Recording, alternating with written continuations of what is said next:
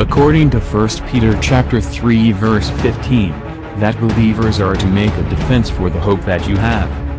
Also Philippians chapter 1 verse 7, it is right for me to feel this way about you all, because I hold you in my heart, for you are all partakers with me of grace, both in my imprisonment, and in the defense and confirmation of the gospel. We are commanded to defend the Word of God, the context of the Word of God, and the purity of the Word of God. This is the defender of the Word of God. Good evening, good evening, ladies and gentlemen, family and friends. Once again, we are back on the Defender. Today is November the 22nd, Wednesday, 2017. And I am so excited to be on this broadcast with you again. I want to thank you for all of you all who are joining in, listening in with us week after week. We send a special thank you to the Resilient Christian Radio Broadcast Network that allows us to come on here every Wednesday, week after week, and pour out all that God has given us to speak and to say. And I also want to say, and especially uh, thanks to you, family and friends, who take time out of your busy schedule because I know you have a lot to do. I know you are busy. I know you have many things you could be doing, but you chose to spend a bit of time with us on the Defender radio broadcast, and we are so, so appreciative of you sharing your time. As we all know, this season is a season of Thanksgiving, and truly every day should be a period of Thanksgiving, whether it's a noted holiday or not. Our thanksgiving shall always be unto God who causes us to triumph in his name. So I want to say thank you. I, a heartfelt thank you to all of you that tune in week after week, taking times out of your schedule to come in and listen in with us.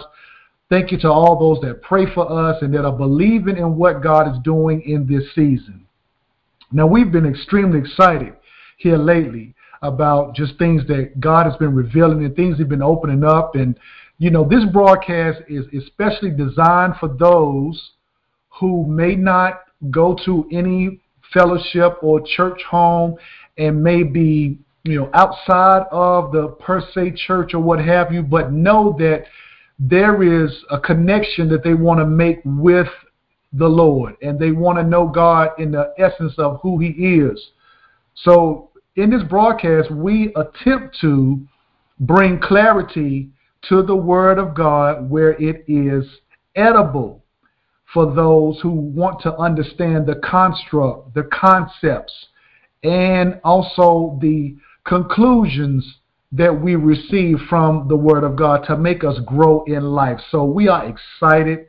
We thank the Lord for allowing us to do this week after week. It is truly a pleasure.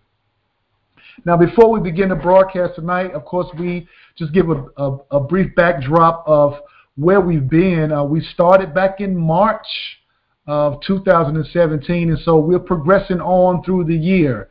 And we can truly say that God has been faithful, that He has been adding to the numbers weekly, and that testimonies are coming in that people are getting blessed, edified, and delivered because of the broadcast. So we are extremely thankful for that.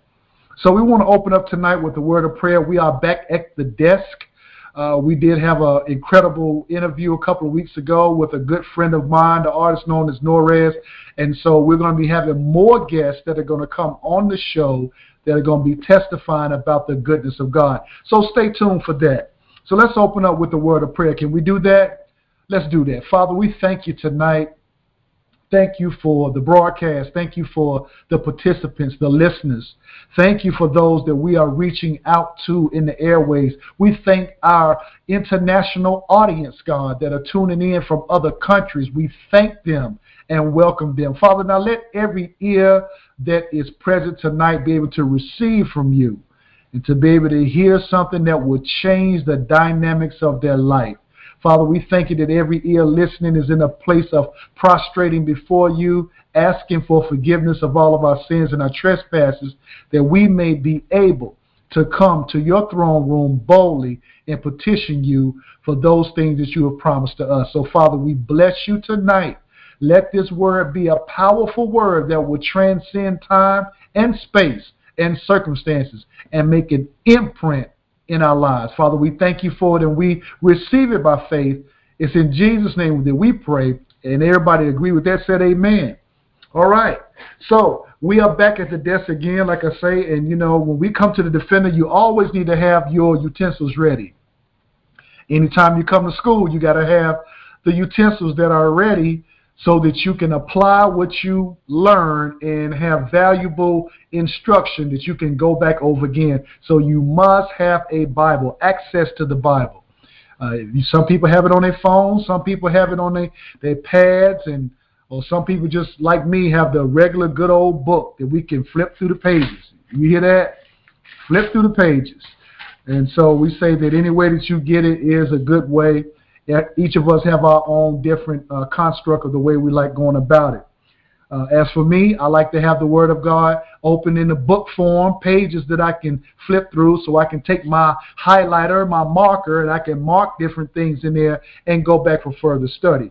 But however God chooses to use it for you, then do that. We are reading out of the King James Version tonight. We're using that version. I know there's many others out there, but for the sake of the broadcast, we are using the KJV version.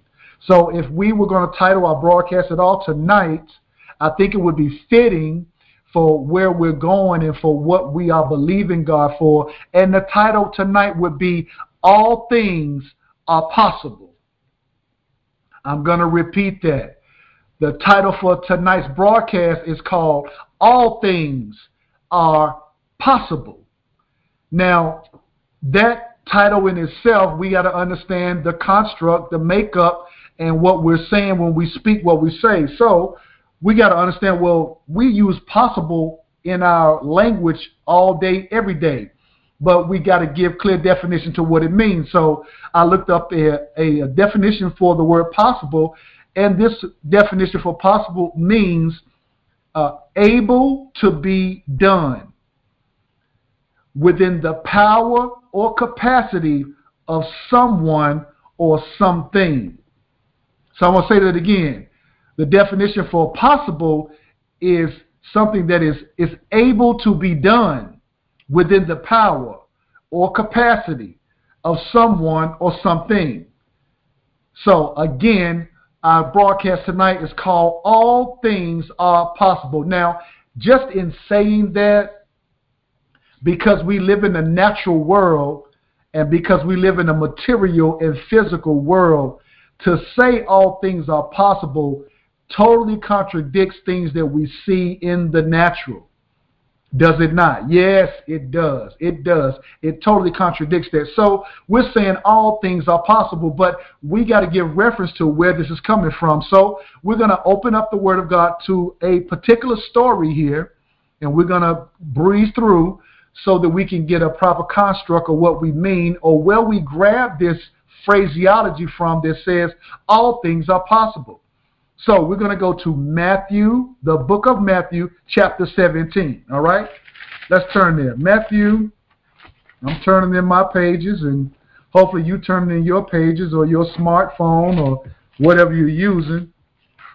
But we're going to go to the book of Matthew, chapter 17. And I'm turning there. Give me a second.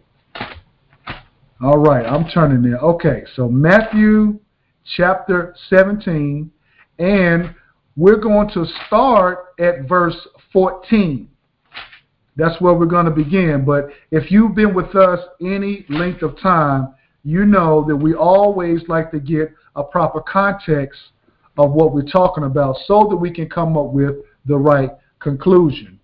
Okay? You have to have a proper context to get the right conclusion. So in this, a couple of things has happened before we get to 14. The first thing that happened is that the Lord Jesus Christ, he was transfigured in front of his disciples that came up to the place with him. He was transfigured and they really found out who he was. So that's really what happened before that. I won't go into that part of the story right now for sake of time and what we're dealing with tonight, but this was an incredible thing that happened right before their eyes. He was unveiled to them in all of his glory and totally just astonished them and, and blew them away. And so, right after that is where we're coming to right here. So, we're in 17, chapter 14. Now, in this particular uh, script here, it talks about the failure in this particular Bible, saying the failure of the disciples. Well, that can be a connotation of how we are.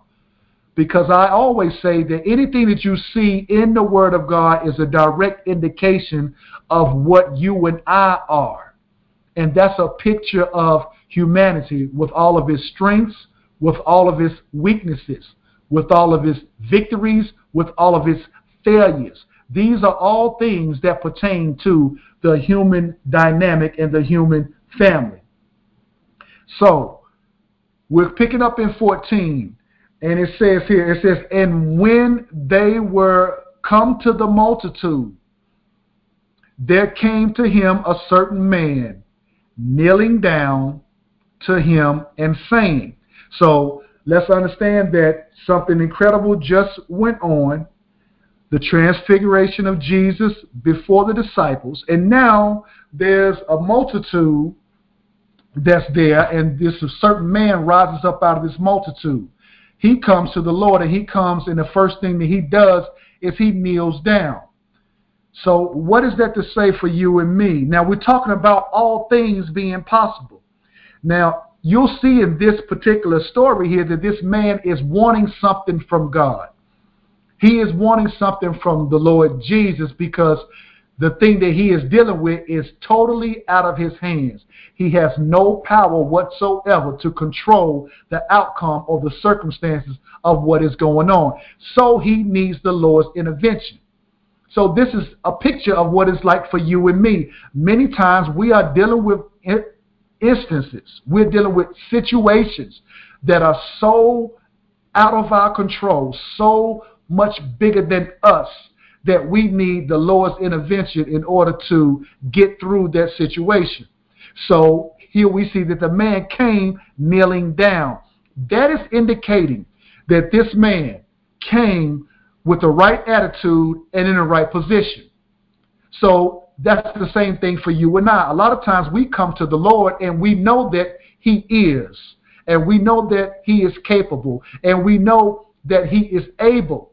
So our attitude and our position, we already come in the right way. We come with a prostrate spirit before the Lord because he came kneeling down. So he was given reverence, he was given honor, and he was given respect unto the Lord. Let's read in verse 15. So he says, Lord, have mercy on my son, for he is a lunatic and that word lunatic is another word that means moonstruck. Or you would hear that back in those times, and even to present day times, you hear about lunacy or people being a lunatic, or when the moon is full, then people act a certain way. So there's a lot of uh, phraseology and references as to how the moon has a direct impact and effect on humanity scientifically proven, scientifically not proven. This is just something that goes around within the culture. But this is what he's saying. He's saying that he is a lunatic, he's moonstruck, and so vexed, for oftentimes he falls into the fire and often into the water. So there's those two elements that has the capacity to destroy. Do you see that? So he's fall it say he falls often into fire and he falls often into water. These two things are so prevalent for our society and for us to live by but yet and still they are so dangerous. So they can enhance life but they can also take life. Of course we see that through natural disasters in dealing with fire and dealing with water so in 16 it says, and so and I brought him to thy disciples, and they couldn't cure him. So the man's got a son who is out of his mind, or that is struck by something. Something is taking a hold of him. And so this is this man's son. So, of course, he's very perplexed about the situation. He wants to see his son to be delivered. But he says that something has happened to him that not his degree can't do anything about it. His economic status can't do anything about it. It makes no difference how much influence he has in the community. It can do nothing about it. He needs the intervention of the Lord in order to eradicate this situation. So the man says he brought him to the people that were supposed to know what Jesus knows. Did you get that? He said, I brought him to your people. I brought him to your disciples, and they couldn't cure him. Many times that's the indication of what's happening with us that are supposed to be representing Christ. People are coming to us looking for a solution, but we don't have the panacea to cure them. Did you get that? And so that's an indictment against the church or those who espouse to live the life of Christ living in them. So let's go on. He says, Jesus answered. So he's answering him now, and he says, Listen, he said, Oh, faithless and perverse generation. Now that's an incredible indictment right there from the Lord. He says, How long shall I be with you? How long shall I suffer you? Bring him hither to me. Jesus basically said, Bring the boy to me. Bring what you love to me. Bring your son to me. Bring what you have produced to me. Let me have it. See, he called them a faithless and perverse generation. So he's talking to you and I as well. And that's basically just to say that when you have no faith, after seeing what is possible with God, your ways and your life become crooked. That's what perverse means in this connotation. Perverse, something that's perverted means it's crooked. Now, I know we got a lot of other meanings that is attached to that, but that's basically the construct of it. it means that it's crooked. So when you and I, family and friends, we see things that God do and we know what he's possible of, but when we become faithless, when that happens to us, our ways and our thoughts and our culture, we become crooked in the way that we think, in the way that we move, behave, and act.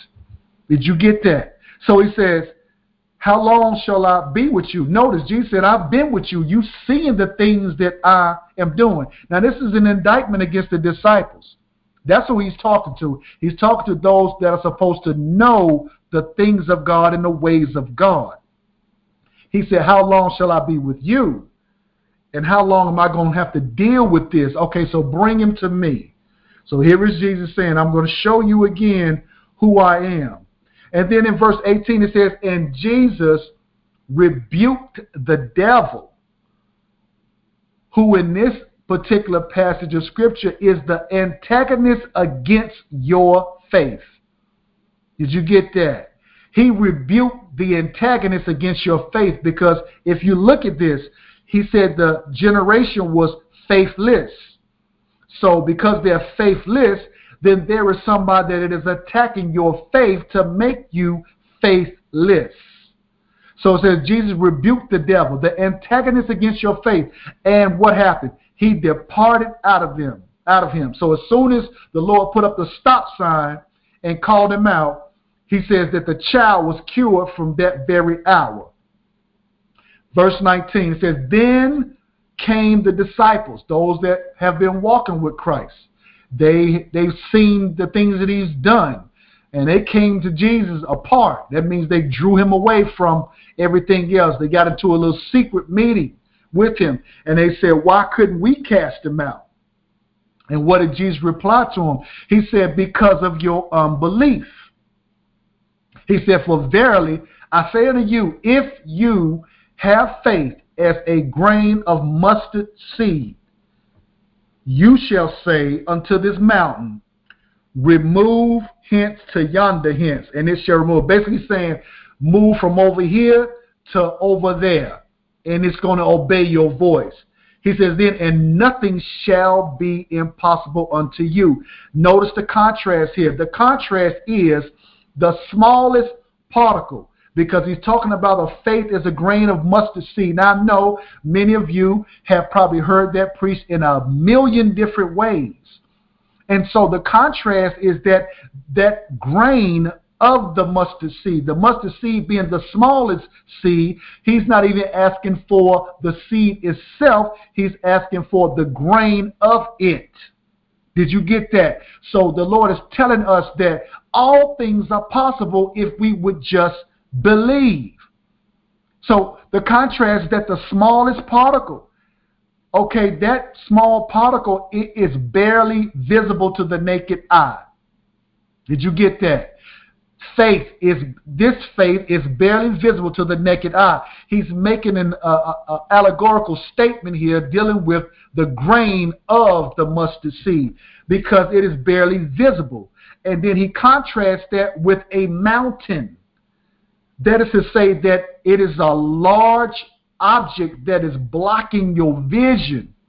Did you get that?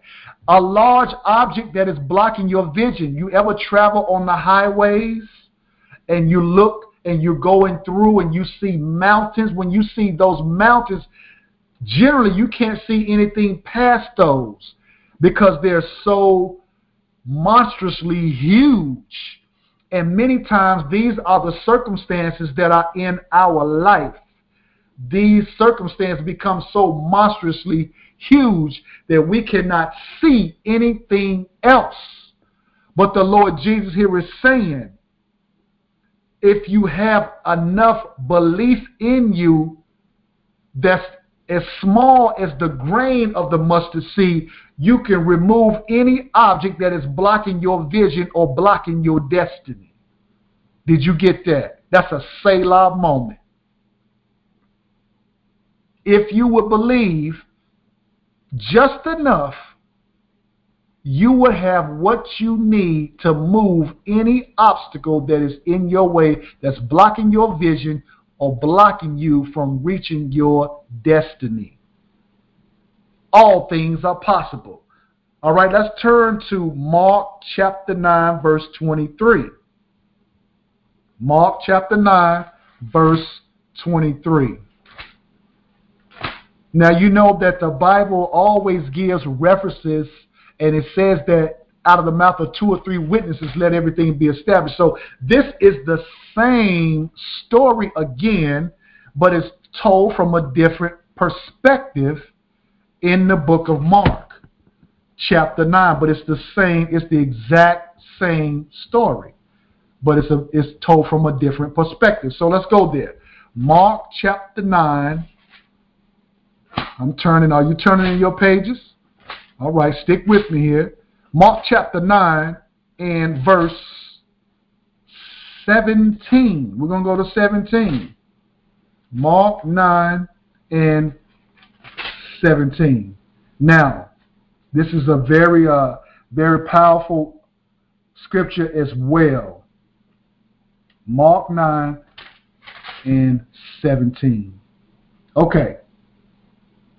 Now, in here, this is the same story, remember. We're saying that this is a man that he's come and he's brought his son that has been attacked. And so he wants deliverance. So he's bringing this child of his, he's bringing what he has produced unto the Lord Jesus so that there can be deliverance taking place for his son. So in 17 it says, And one of the multitude answered and said, Master, I have brought unto thee my son, which hath a dumb spirit. So he's calling it what it is now. Now he's taking it's not only that, but he's saying it is a dumb spirit. And this is another thing. We talked about the lunatic. We talked about that spirit. We talked about what it meant. And sometimes they make reference to that as an epileptic, uh, epileptic demon that was taking place in this child's life that had attached himself to this child. So he said he has a dumb spirit. He said, so wherever he take him, he tears him. And he foams and gnashes teeth and pineth away. And I spake to thy disciples that they should, you know, get rid of him, cast him out, and they couldn't. So here's Jesus saying the same thing again. He said, Faithless generation, how long shall I be with you? How long shall I suffer you? Bring him unto me.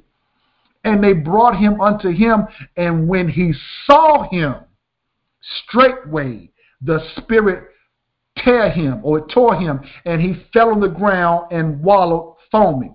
So as you can see, this same passage of scripture gets a little bit deeper into the details of what's taking place. So we see here that this young man was attacked by something, and when that spirit saw Jesus, he went on a deeper attack. So, what is that to say to you and me, family and friends? Sometimes when we're going through situations and circumstances, and those situations and circumstances, they see that uh, in our life that Christ is standing for us. He's standing up for us, and He's getting ready to come against the very thing that's ailing us or troubling us. The fight becomes more intense and vicious. Did you get that? So that means that when the circumstances in your life see Christ standing for you, those circumstances will become more intense and vicious. And many times, this is the place where people fall away every time. They fall away because they lose heart, they lose stamina, they lose courage because the heat intensifies and it operates on a deeper level than it was before. Because here it is. Look at what it said. It said they brought him to him. It says that when he saw him, straightway the spirit tore him. So there was a there was a collision that took place. There was a confrontation that takes place. So many times in our life, we got situations and circumstances and things that we're dealing with in our own nature, in our own being, in our own thought process. And when it comes into contact with Christ, there is a collision course that takes place. And many times those things will amp up even further and even deeper than they were before. And those times we lose faint, we lose heart, we get faint in the heart, and we want to quit. But that is when the deliverance is right on the cusp. Or that is really when the groundbreaking attributes of Christ is going to be manifested at that time. So he says, and he asked the father, this is the Lord Jesus. He's talking to his dad now. He asked the father, he said, So how long is it ago since this came unto him? And then the father said, Of a child. So there is an indication right there that the child was born, it seems to be okay when he first came. But it says it came of a child. It didn't say how old he was when it happened. It didn't say if he was an infant. It didn't say how old he was. Was he a toddler? Was he a young boy or whatever? But we know that obviously this son has grown up because it says that it came to him. Jesus asked, it said, of a child. So since he was a child, he said, This, how long is it ago since this came unto him? So Jesus is very specific because he knows that something has come and attached itself to this boy. So, what do we see in this as well? That this condition does not move the Lord. Our condition does not move him. Why? Because he has mastery over it. Because as we look at the story here, the boy is on the ground and this condition is tearing him up. So for you and me, many times we can be going through things that can be tearing us up and has totally knocked us off our feet and put us on the ground. And we're manifesting, got us wallow, we're foaming, we're just heaving. We're like, oh Lord, I, I don't know how I'm going to make it. I can't get through it. And this is too much for me. we going through. And God, where are you? And the Lord is there the whole time and he's there he's there quizzing and being inquisitive and questioning the father at this time saying well when did this thing happen? And so that's just like for you and me you know the lord is there like well when did this thing come to pass? And we're sitting over here having a fit.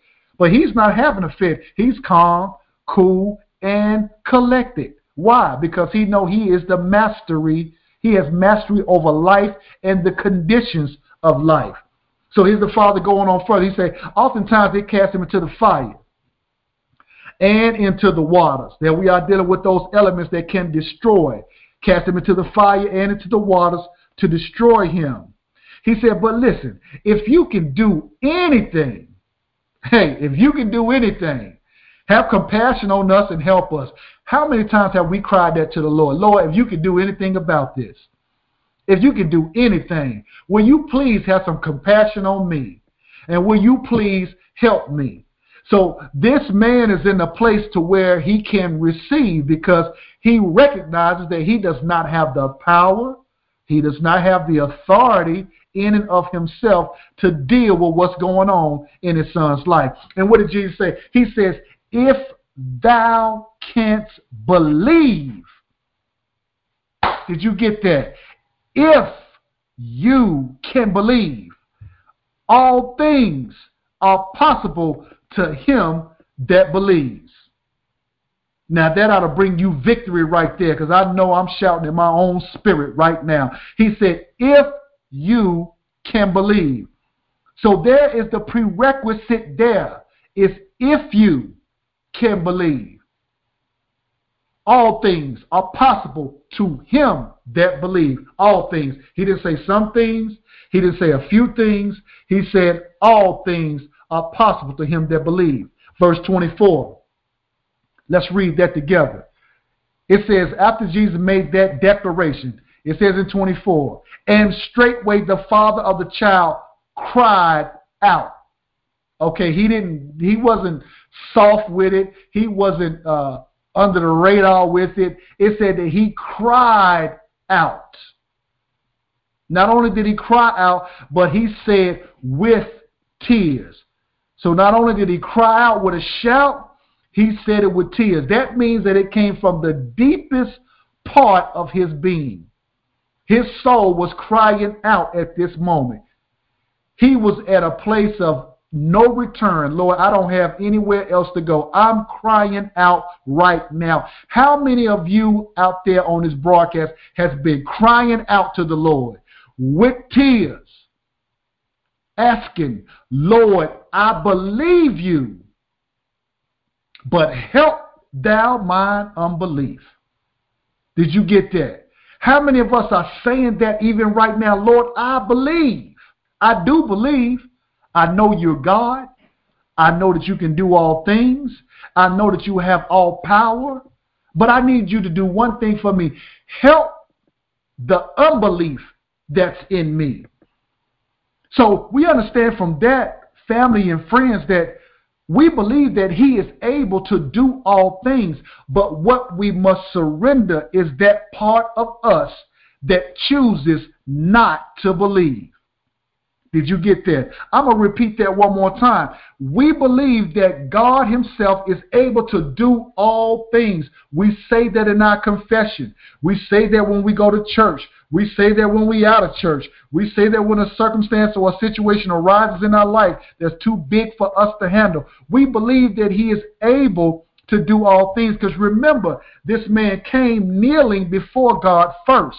So he had the right position and he had the right attitude. Many of us have the right position and have the right attitude, but there is still something that resonates inside our being that we need the Lord to help us with. And that part is what is in us that do not want to believe. Did you get that? So we got to surrender the part that chooses not to believe. So what happened then? Verse 25. So when Jesus saw that the people came running together, he rebuked the foul spirit, saying to him, Thou dumb and deaf spirit. Now Jesus is being emphatically precise with his methodology. He says, You are a dumb and deaf spirit. He said, I charge thee. Now that can that goes in so many different realms and speaks in so many different parameters when he says that. Because if there's something that is dumb, then it does not understand. So the Lord is rebuking that part in you and me that does not understand. That part of us that tries to understand but cannot understand. And then there's that deaf part of us that does not want to hear of the things of God. Did you get that? He said, I charge thee, come out of him and enter him, enter no more into him. So he gave the command. Then 26 it says, and the Spirit cried. Now, first the Father cried to get help and cried because of his unbelief. But now, after the Lord Jesus has shown up, the master of life, and rebuked this thing and made it come out of him, then the Spirit itself cried. It came out. See, many times when we're going through things, those situations and circumstances, they will make some noise before they leave. Did you get that? Things that you're going through, situations, circumstances, conditions that you're dealing with, before they leave on the command of the Lord, they will try to make some noise.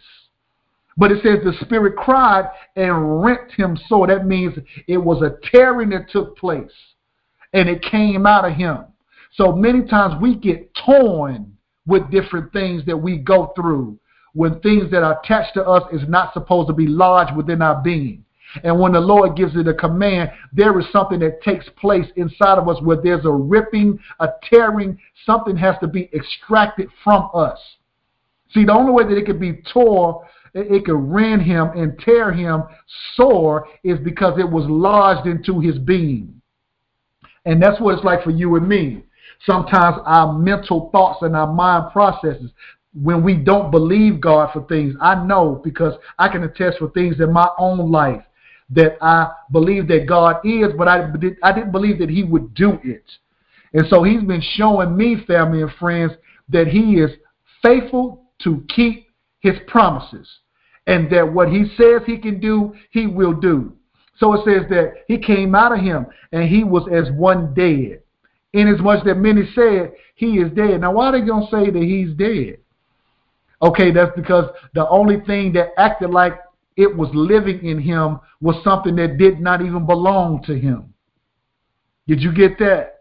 The only thing that was actively alive in this boy did not really belong to him. It was a foreign spirit. It was something that wasn't even supposed to be with him. But because of the activity of that thing, that's what made him seem to be alive. And so when it came out, it was like he was dead. There was no activity. There was total peace. There was something, he was just as still as he could be. See, when we go through stuff and the Lord delivers us from stuff, we can get still. Sometimes it feels like we're not even breathing at that moment because we got such a calm and such a peace that comes over us because the Lord has taken things up out of us.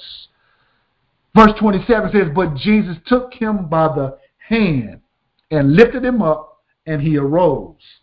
So we're seeing the power of God operating, saying that all things are possible.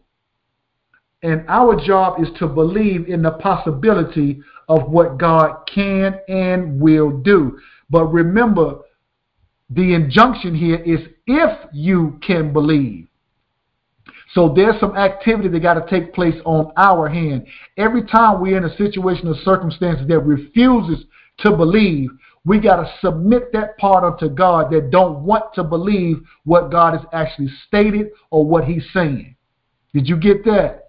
This is good for me as well. I'm learning as as as he's giving this out. We've got to learn how to speak and believe what God says is possible. Did you get that? Speak and believe what God says is possible. And then anything that comes up that's contrary to that, we got to be just like the man in this story here. We got to submit it. We got to cry out and say, Lord, I believe, but help the part of me that don't want to believe. And when we do that, we can see victory. So here in Mark chapter 10, verse 17, this is another one here. And as we say, turn in your Bible there, Mark 10, and you ain't got to go far. We was just in 9, so just go on to chapter 10. Now, in this particular thing, uh, the Lord Jesus has been teaching about a lot of things. He's teaching about marriage. He taught about divorce. He's teaching about little children coming unto him. And so these are the things that he's dealing with first before he gets to 17. So now he's in 17 after he has taught some phenomenal, powerful life changing words of life to the people in these other two quick stories. Now he's at chapter 10, verse 17. All right? And in this, you probably have heard this, like I say, a million times. I'm sure you've heard it about the rich young ruler. All right? So we're going to go in here because we're still dealing with all things are possible to him that believes. Now, let's look at 17. It says that when he was gone forth into the way, there came one running and kneeled to him. So here we are again. We just talked about this a minute ago. This young man has come to the Lord and he came to him and kneeled. So what does that tell us? We can come to the Lord in the right attitude and the right position because that's exactly what he did. So he asked him, Good master, what shall I do that I may inherit eternal life? So this individual is just like you and me. We want to know how we're going to live past natural circumstances. In the meeting before, we wanted to know how we could be delivered from something that was giving us trouble and that was vexing us in reference to the story of the, the father and his son. So now here we are wanting to know about eternal life. How can we inherit, how can we get this life into us that will never die? So he said unto the good master, What shall I do that I may inherit eternal life? And then what does Jesus say? He said, Why call thou me good? There is none good but one that is God. So there is Christ is making reference back to that it is God where all good things come from. And what did Jesus continue on to say? He said, Listen, you know the commandments, right? Basically talking to the young guy. He said, Listen, uh, you you know what the commandments are. You already know what the laws are that were laid down. You know what Moses put before uh, as far as the precepts that we're to follow. You know these things. And he said, These are things like what? Well, one of them is don't don't commit adultery. All right, we know that. Okay, don't kill. He says, don't steal. Don't bear false witness or don't lie. He says defraud not. You know, don't don't don't be a fraud. Don't take things from people and don't lie on people. He says honor your father and your mother. So there's Jesus. He's just basically throwing out a few of the commandments to this young man. Notice he didn't have to go through all of them because this young man was familiar with the law, very familiar. So that's how we can be. We can be so familiar with the laws of God, or so familiar with the religion aspect of following God that we don't see the deeper things. Did you get that? Because this is what he said. Look at verse 20. He answered and said to him, He said, Listen, Master, all these have I observed from my youth. All right, basically tell, listen, since I was really small, since I was really, really young, I've been doing these things and that's how we are with God. You know, we're coming asking God for something that only He can give. But yet we want to pull out our resume on Him about all the things that we have done, even when posed with asking the question. But see, the Lord Jesus uh, is always digging for a deeper response. See, He wants us to come from a deeper place than our intellect and than our mentality. He wants us to come from a place of where our spirit lodges. Did you get that? So there's the man. He answered and said, Listen, I've already did all of that. I've done that. How many times we go before God and say, God, I've already done that. Let's not rehearse that again. I done did all those things. You said do this, do that. Okay, I've done all those things. What now? Now I'm waiting on the next thing. So Jesus, you know, beholding him. This is verse 21. It said that Jesus beholding him, he loved him, right? He loved him. He's got nothing but love for this man. And he said unto him, he said, listen, he said, there's one thing that you lack. One thing, all right? You've done all of that. And see, Jesus is pulling on him because he knows that this one thing is going to be the one thing that he don't want to separate from. See, that's how it is with you and me. God will put us in a position or situation and we'll come looking for him for something, but he will pull on this one thing that we don't want to we don't want to give up or this one thing that we don't want to part with. We'll do everything else, but it's this one thing that we just want, and that's where Jesus will always go with you and me. He will always go to that deep place in us that does not want to part and sacrifice to walk fully with Him. And this is what's happening with this young man. He said, okay, so one thing that you lack. is one thing you don't have, my son. He said, Go on about your way. I'm going to tell you what to do. Go on about your way. Go your way. He said, Now I want you to sell whatsoever you have. Sell it. So if you sell something, that means that you get some proceeds for that. See, we can't read the word of God so fast. He said, I want you to do something. So, in other words, God will put a demand on you and me in order for a transaction to take place. Did you get that? Sometimes He will do that to see our commitment. So He says, Look, go your way, sell whatever you got. So He's putting them into action. I'm giving you a call to action. Sell whatever you have.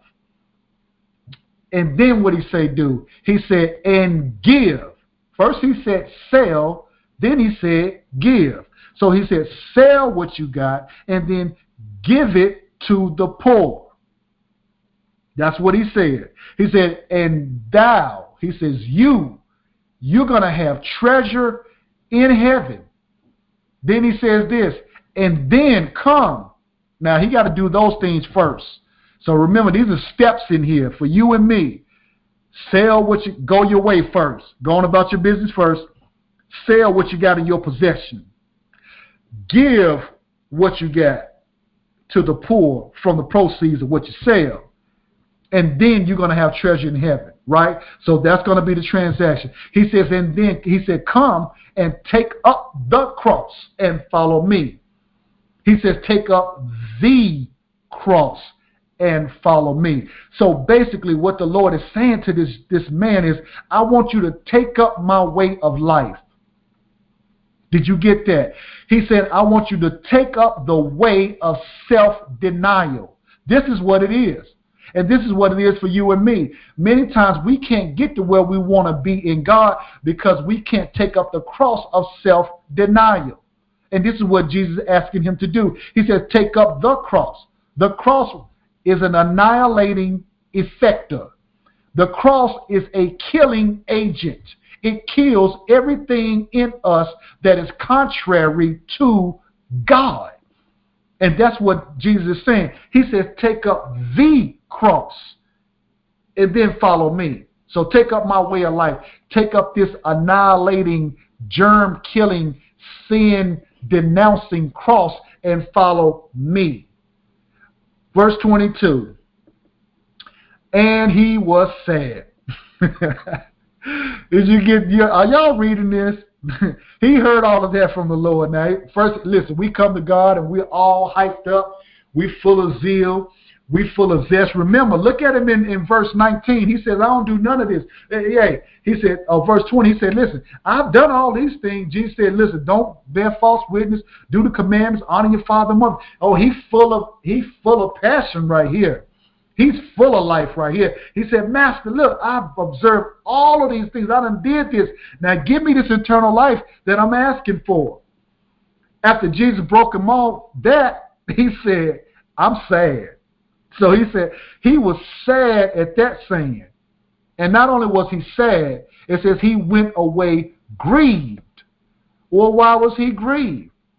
Because he had great possessions. See, that's you and me, family and friends. That's you and me. It doesn't matter what type of possession it is. If we possessing anything and valuing it other than Christ, there's going to be a conflict that's going to arise at some point in time. Did you get that? If there's any possessions that you and I have that exalts itself larger than Christ, it's going to have a collision course conflict at some point in time. See, Jesus went past everything that he was saying. That's what he does with me at times. I'm sure he do it with you too. Sometimes he'll go past all of your rhetoric and everything that you're talking about. He'll get right to that thing that you don't want to mention or you don't want to deal with. Because it said the man was sad when he heard that. And he was grieved. That means that, oh, he was tore up. And we can walk away from God sometimes and be tore up because God is putting a demand on that very thing that we don't want to get rid of. It says, For he had great possessions. Verse 23 And Jesus looked round about, he just looking around, and he said to his disciples, He said, How hardly shall they that have riches enter into the kingdom of God? He's basically saying it's going to be a difficult time for those that have things that are other than me. That's basically what he's saying. Now, in this passage of scripture, is talking about riches, but that's just things that we hold dear to, that we put more preeminence and more importance on than having a walking, thriving, vibrant relationship with the Lord Jesus Christ. Verse 24, it says, And the disciples were astonished at his words. They was taken aback by what Jesus had just said. But Jesus answered again, and he said unto them, He said, Children, how hard is it for them that trust in riches to enter into the kingdom of God? So he basically repeated it again, but he puts a little bit more depth on it this time because he said, How hard is it for them that trust? So let us get this clear. Jesus never said it was wrong to have riches. The problem is where is your trust? Because this young person here, this man here, he was trusting in what he had. But what he had was everything that was not Christ. And that's what it is for you and me. We can trust in what we have, thinking that it's going to take us the long mile run. But if we don't have Christ, then our running will be futile. Because in Proverbs 3, verse 5 and 6, it tells us, trust who? In the Lord. With all thine heart and lean not unto thine own understanding. And in all thy ways acknowledge him, and he shall direct thy path. This man needed his path directed. We need our path directed. But it says we got to first trust in the Lord with all of our heart. See, his heart was not fully trusted in God. And that's what it's like for us many times. God will have a portion, or even if it's a large portion, it might be 90% of our heart that we believe in God. But there's that 10% that does not believe. And that's what it was with this man. He had a lot of his heart that wanted to go towards God because he knew who God was. He came in the right posture. He came uh, in the right spirit to him. But there was not a total consecration of his entire being. So that's why it says he needed to go somewhere. He was looking for a pathway. And his own understanding could not wrap around the concept of what Jesus was laying out. Because it said he went away grieved and he was sad because he had a lot of possessions. Many times when we try to lean on what we think we know, that very thing will cause us grief when it comes to the kingdom of God. Did you get that? So it says that he was sad when he walked away. And then here is Jesus. He's going to go a little bit more deeper. Verse 25. He says, It's easier for a camel to go through the eye of a needle than for a rich man to enter into the kingdom of God. Now you can see for yourself that that's an impossibility. Just picture a camel and picture the eye of a needle. Now there's many stories and passages talks about the eye of the needle over in, in, in those ancient times. It was a gateway to enter into a place. And so camels couldn't go through it, that they had to uh, a, a, camel would have to lay itself all the way down in order to get through this little narrow passageway. It's, it's the same thing when Jesus says about narrow is the road. Wide is the gate that leads to destruction, but narrow is the path of life, those that find it. So basically, he's telling you and me in this, however way people want to phrase it, God is saying that you can't bring your things through the passageway of the kingdom of God unless you do it God's way. You see that? That's the only way you're going to be able to do that. Because if you bring in everything that you have He says it's easier it's easier for a camel to do it than for a rich man to enter there because he trusted in his possessions. He didn't say it was wrong to be rich. He said that if you're trusting in what you have and not trusting in me, then what you have will keep you out of the kingdom of God. Did you get that? So verse 26 says, And they were astonished out of measure. Here they are. They are totally astonished. That word astonished is a strong word. You know, it means that you have totally just been wrecked. You know, you have just really been, uh, something has happened to you and it's just totally just struck you. It says they were astonished out of measure, saying among themselves, Well, who then can be saved? They're like, Oh my God, well, who, who can get here? Who can have this eternal life? And then Jesus looked upon them said, He says, With men it is impossible, but not with God. For with God all things are possible. You see that? So we understand that in these stories, talking about this eye of the needle and a camel going through, okay, that's an impossibility. Many situations in our life are a total impossibility. But here is Jesus telling us that not with God. He says, with God, all things are possible. Now, we go back to the definition of possible, like we talked about before. That definition of possible means it's able to be done is able to be done within the power or the capacity of someone or something. So that tells us for us as believers that what we are believing for that seems to be impossible, it is able to be done within the power or capacity of God. Because he is that someone or that something. It is God himself. All things are possible. The Lord Jesus told us time and time again, all things are possible to him that believes. So the fight for you and me, family and friends, is what do you believe? And that's what it comes down to. What do you believe? And then not only what do you believe, but if you can believe what you believe. Did you get that?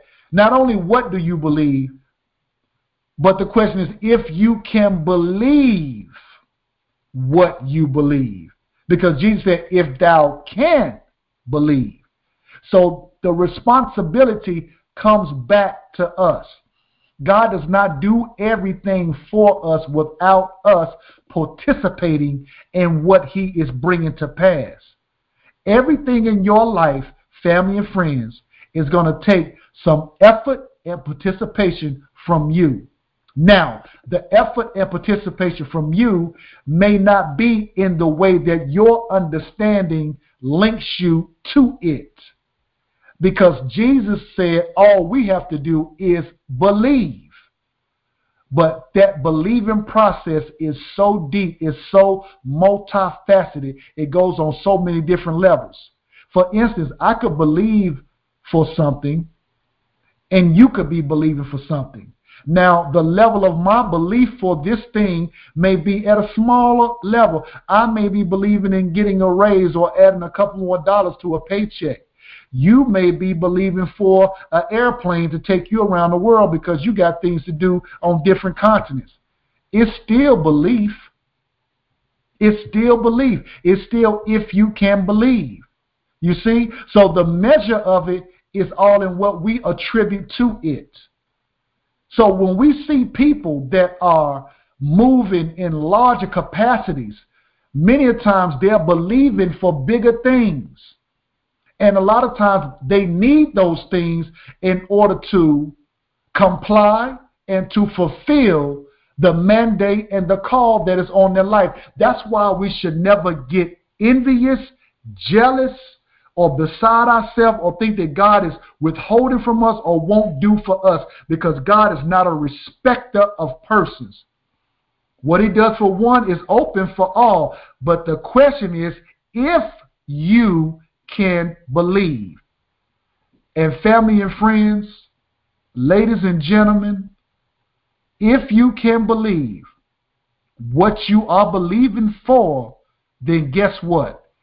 All things are possible. All things are possible. I pray that this broadcast tonight has elevated your faith. I pray that it has stirred up something in you to make you believe the very thing that you've been wanting God to do and you've been believing that can happen, but it's been something that's been nagging inside your heart or in your mind that's been causing you not to believe.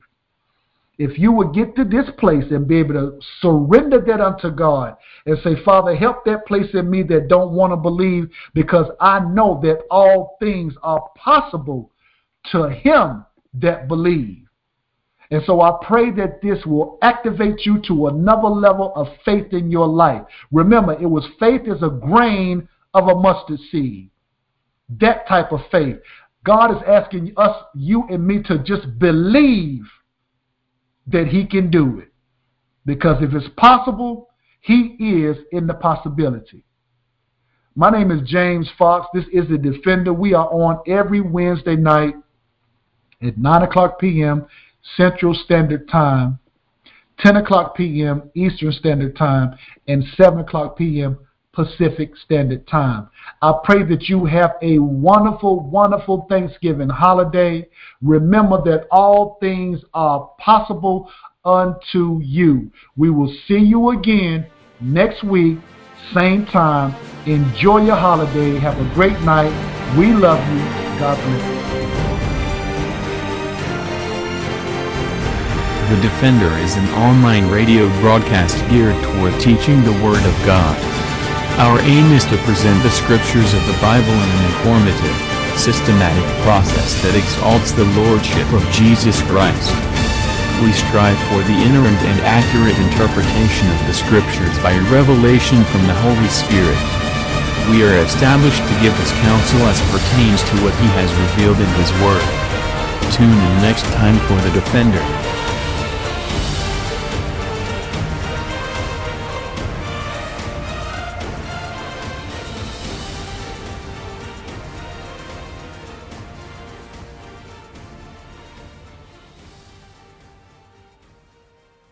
The Defender is copyright by James Fox Ministries and the Resilient Christian Radio Network.